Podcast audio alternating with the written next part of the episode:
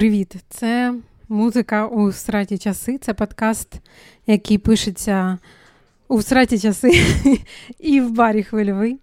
Е, це другий випуск подкасту. Е, перший був пару тижнів тому. Він був про Берлінську стіну, такий промо-автопчик, послухайте обов'язково. Сьогодні тема е, зовсім інакша, ні разу не проста. Я пошкодувала разів 10, що її вибрала. Але, знаєте, як кажуть що фарш не прокрутиш назад, так і у мене. В принципі, сьогодні складна тема. Музика у сраті часи е, розкаже сьогодні про ізраїльсько-палестинський конфлікт. Те, що ви завжди хотіли знати, але ніколи не розбиралися. Тепер ви спробуєте розібратися, і я з вами. Е, одразу скажу, що я е, намагатимусь говорити супер збалансовано, толерантно, коректно. Тому цей конфлікт також палестинсько-ізраїльський такий перший перший крок в сторону до дипломатії. Е, коротше, це насправді заміс, який е, довжиною вже в понад століття. Від нього втомилися всі, і учасники, і ті, хто спостерігають, і е, їм постійно треба мати думку, хто на даному відрізку історії ахрініл більше. Але тим не менше будемо зараз розбиратися. Одразу також скажу, що музика у цьому подкасті, музика у сраті часи, задумувалася як подкаст, який розповідає про музику, яка народжена в результаті всратості часу і всратості історії. А, Але сьогодні це буде скоріше музика, натхнена мотивами регіону або створена вихідцями регіону. Е, Щось таке, коротше. Ем, середнє між е, музикою в среті часи і звичайним подкастом, де ставлять музику, яка подобається. Але е, це мій подкаст, так що мої правила. Ось е, я, до речі, як княгиня Ольга, е, це мій нік для цього шоу. Повірте, мені так само незручно говорити його, як вам його чути. У мене немає ніяких монарших претензій, але зате цей нік дає мені право пожартувати про те, що я зараз буду зажигати. Дуже темний тихий жарт для внутряка. Так от, ми почнемо зараз з музички і повернемося до обіцяної теми, до землі обіцяної, просто землі обітованої до Ізраїля, прямо як е, євреї в ХХ столітті.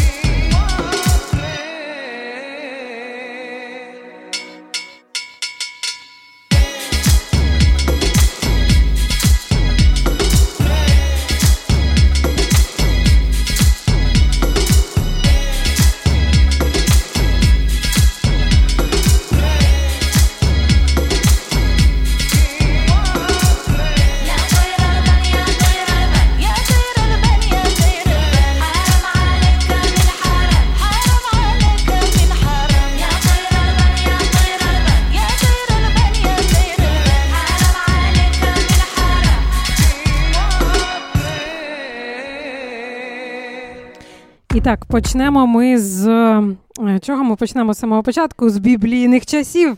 Ні, я жартую, ми не будемо починатися занадто давно, занадто довго. Ми всіх Авраамів, Соломонів не зможемо перечислити. А, Але що треба знати пересічному парафіянину про цю землю? Вона ласий шматочок для всіх навколо. Е, І да, важливо, я буду максимально спрощено про все це розповідати. Можу щось пропустити, можу щось сплутати. Це нормально, враховуючи, що я в барі, я п'ю. Е, це ок, е, але загалом картина буде правдоподібна, е, така дуже раціональна, заснована на фактах. Це важливо. Почнемо з того, що Бог пообіцяв цю землю євреям. Sorry, це жарт, який просився. Просто діба шах і мат атеїсти. Е, Так от, да, це дійсно е, це дійсно аргумент е, для багатьох євреїв, що це от ізраїльська земля, яка в біблійних текстах і навіть ще до біблійних була Е, обіцяна євреям, якщо вони будуть себе добре поводити. Ясно, що це якби не аргумент для всіх навколо, які теж може себе добре поводили, е, і їм теж хочеться кусочок землі, там, де річки, там, де долини, там, де гори, там, де одночасно і вихід до моря, і пустеля є. Е, відповідно, ходить значить, по рукам ця земля дуже довго, там від асирійців до вавилонців, до римлян, перейменовується, спалюється, е, створює е, головного інфлюенсера, якого ми всі з вами знаємо, Ісуса. Ось це дуже класна історія. Це, до речі, зовсім інша історія про це потім. Але зараз до суті конфлікту це був більш-менш стабільний релігійно регіон, тобто юдеї, християни, а потім в цьому столітті з'явилися мусульмани. І вся как би, пророблена на локації робота Ісусом е, пішла по пізді. І мусульмани завоювали весь периметр, ввели там свої свята, своїх святих, максимально всіх переконали, хто тут пророк, а хто пантарес. І е, все це тягнулося реально непростойно довго. Е, від мусульманів арабів земля перейшла до мусульман турків. Потім з кожним новим рішала, який приходив, починався е, якийсь просто нереальний двіж, хвиля вигнаних або схарених. Євреї е, просто кучами виїжджали з цієї землі і тонким слоєм розподілилися по всьому світу. В Палестині, яка тоді м, називалась, до речі, Палестина, на Ізраїль, 90% мусульман, всі інші християни або юдеї. Зараз трошки послухаємо музики і повернемося а вже в 20 століття, коли починається е, найцікавіше.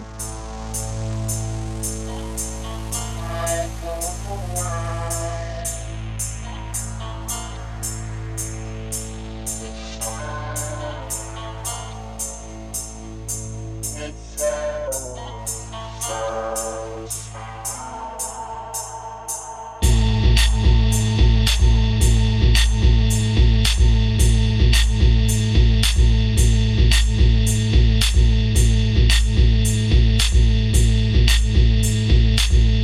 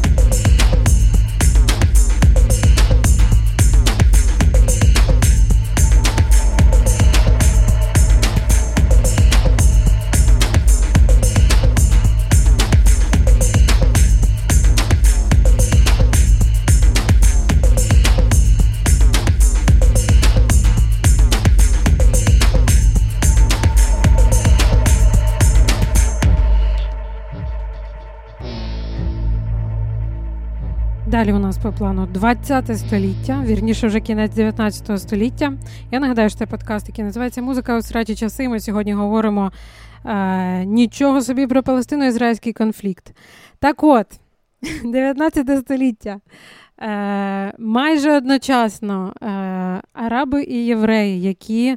Я нагадаю, живуть ще поки по різним країнам, по окремим, починають думати сильно думати про націоналізм. Мол, це непогана штука.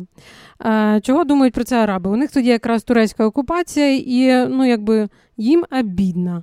А євреям іще більше обідно, тому що вони навіть не на своїй е, землі живуть. Вони ж всі втікли, хрін зна куди, всі в Європі, в Штатах. Ну, коротше, по всьому світу розкидані євреї, тільки не на своїй святій землі. І звісно, що вони починають думати про е, націоналізм. Вони свій рух називають сіонізм. Якщо ви раптом не знали, це від назви гори Сіон в Єрусалимі. Так от. Е, я насправді дуже розумію, чого виник взагалі цей рух, тому що уявіть собі, що ви приїхали в Європу, вам дуже хочеться влитися, закосити під свого, але у вас не виходить, а потім ще й якогось чорта в Російській імперії на вас е, роблять погроми, оголошують взагалі е, найголовнішими уйобками і е, вбивають. Ви тікаєте в Європу, в Штати, але і там, в общем-то, ви на чеку, тому що ну що чекати від цих неєвреїв. От, е, Треба своя земля, і тут згадується оця дуже давня обіцянка Бога про те, що ви будете умнічками, у вас буде своя земля. І так е, єврейська інтелектуальна тусовочка вирішує, що е, треба збирати з'їзди, треба просувати цю ідею про сіонізм десь на міжнародному рівні.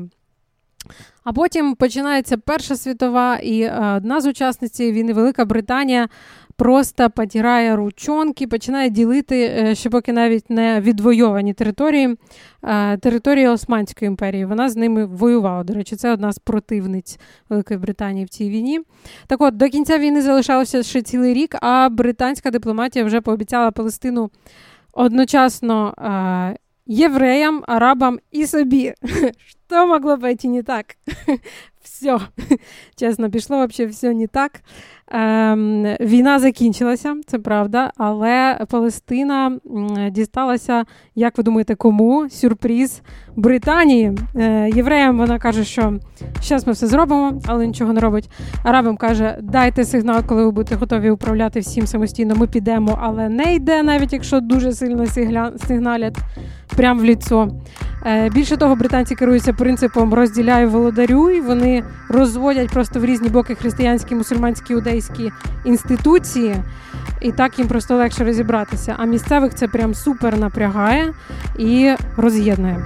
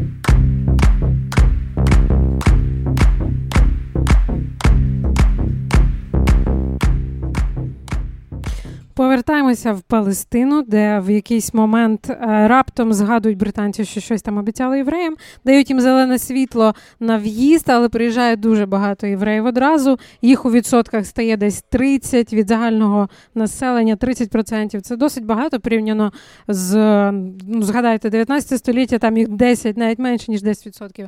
Зараз 30. Арабам стає чуть-чуть некомфортно.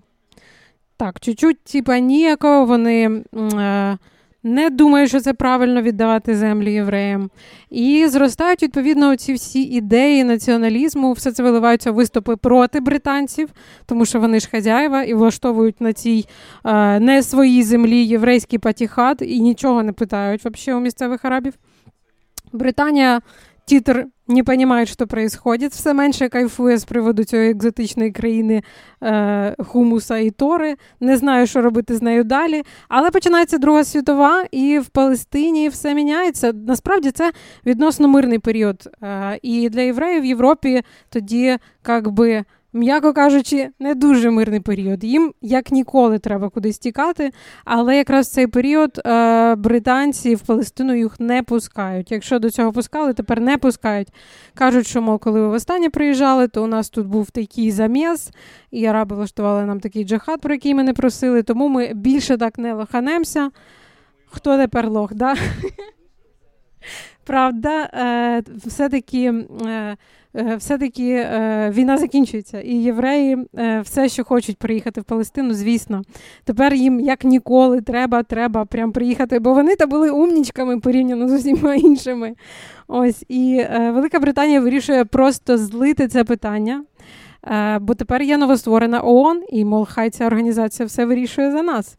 А ООН якраз не хоче далеко залазити в глиб цього питання. Вони просто хочуть дати щось уже євреям після всього, що вони пережили під час війни. І так, в 47-му році з'являється знаменитий план поділу Палестини на дві держави: одну е, для арабів і одну для євреїв. Типу однакового розміру, але якщо ви подивитесь на карту яку тоді пропонували 47-го року, то це якийсь вообще просто піздець. Е, це виглядає як якийсь поламаний пазл. Там шматок, там шматок. Е, я не знаю, хто на це дивився і думав, да, це спрацює, реально спрацює. Бо це взагалі не спрацювало. І я потім розкажу чому.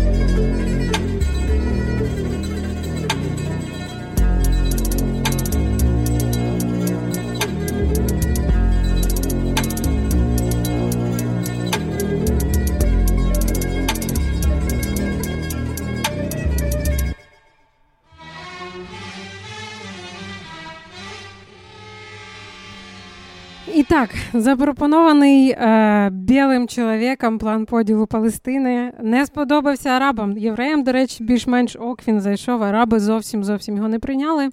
Е, І е, навколо от всі арабські країни прямо от об'єдналися в одному великому пориві е, знищити Ізраїль взагалі, всіх, хто приїжджає туди.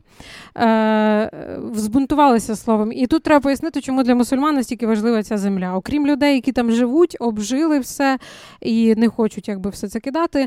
Е, Є ще просто ну, якби віряни, які не хочуть їхати, бо там Єрусалим. А в Єрусалимі одна з найважливіших святинь для ісламу це мечеть Алякса. Вона побудована на тому місці, де нібито е, Мухаммед вознісся на небо, подивився, що там і як, чекнув і вернувся, розказав своїм вірянам. Е, так от, для арабських країн, інших всіх, які навколо, це, окрім релігійного питання, ще й питання було іміджеве, тому що всередині ХХ століття будь-який навіть суперпершивенький націоналіст е, міг нормально піднятися, якщо буде клятвено бити себе в грудь п'ятка і казати, що е, значить, свободу Палестині, єдність арабів у всьому світі, це було прям почетно. У 48-му році, звісно ж, розгорнулася арабо-ізраїльська війна. Підготовка до неї була активна, але треба сказати, що араби трохи більше були розслаблені. Вони думали, що візьмуть кількістю, їх було дуже багато. Вони в основному молилися над кулеметами, поки євреї робили що? Правильно їздили по Європі, збирали всю всю зброю, яка лишилась після Другої світової, і приїхали з нормальним наваром назад. От і таким чином Ізраїль, в принципі, дуже логічно перемагає в цій війні і відхоплює, що цікаво для себе навіть більше, ніж пропонували ООН в 47-му році. Тоді. Е, Ну, найтрагічніше взагалі, що тоді сталося, і це питання прям досі болюче. Це 700 тисяч палестинців, які втікли, і вони стали біженцями. По суті, люди без країни взагалі досі. Ну, якби їхні нащадки досі без країни. Вони борються за те, щоб легально отримати право повернутися в. Палестину, в Ізраїль, палестинські території, і це одна по суті з найбільших таких проблем цього конфлікту. Е, для євреїв ця війна була по суті початком держави. Для палестинців це була катастрофа. Е, Років 18 нічого не мінялось. Потім ще одна війна, шестиденна. Вона тривала інтрига 6 днів. Ізраїль в ній переміг. Захопив для себе ще нормальний кусок території. Єгипту, до речі, захопив кусок території. Е, Західний берег Руки Йордан, голландські висоти, ліванські. Коротше, маленькі скромні території, які пропонував колись ООН, виросли втричі. З чого ми робимо висновок? Не зліть Ізраїль. Ладно, я шуткую. Висновок дипломатія. Потрібно переговори для того, щоб сторони не використовували зброю, не збільшували свою територію насильницьким чином. Треба переговори, і насправді переговори були про них далі.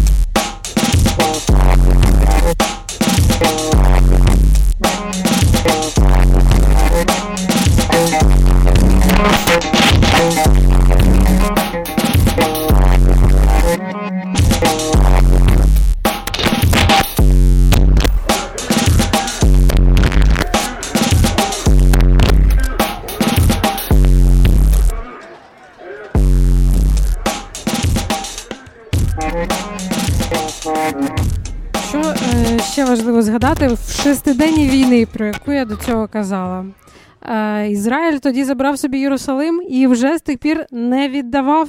І ця ламбада з Єрусалимом насправді продовжується досі.